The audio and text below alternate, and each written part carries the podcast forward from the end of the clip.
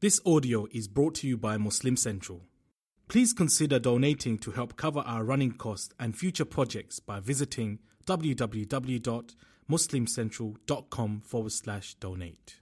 We may never be exactly the same. There were differences of opinion among the Sahaba radiallahu anhum. Subhanallah. They loved each other.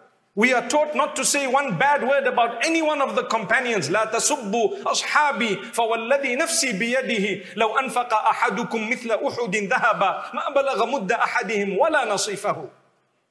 Don't ever speak ill about any one of my companions, says Muhammad sallallahu alaihi wasallam, because wallahi, if you had to spend the Mount Uhud full of gold in the cause of Allah, it will not come anywhere near even a handful or half a handful that they spent in the cause of Allah. What is He teaching us? Respect.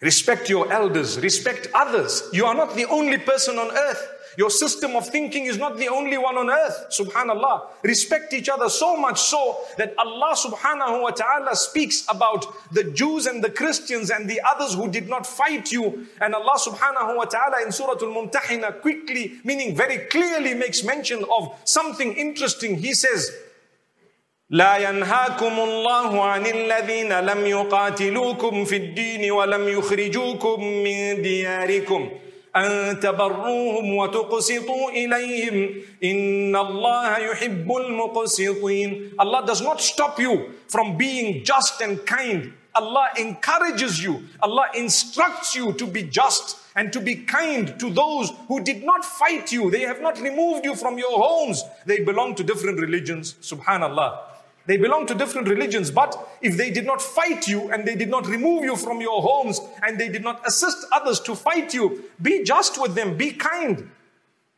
Lakum dinukum waliyadin. You have your faith, I have mine. If that is the instruction when it comes to the non-Muslims, my brothers and sisters, what about in the Muslim ummah? Surely there should be mutual respect. We cannot allow the wanton fighting and killing for no reason, just because we differ in one or two points, and differences have been there from the very beginning. So let us understand this.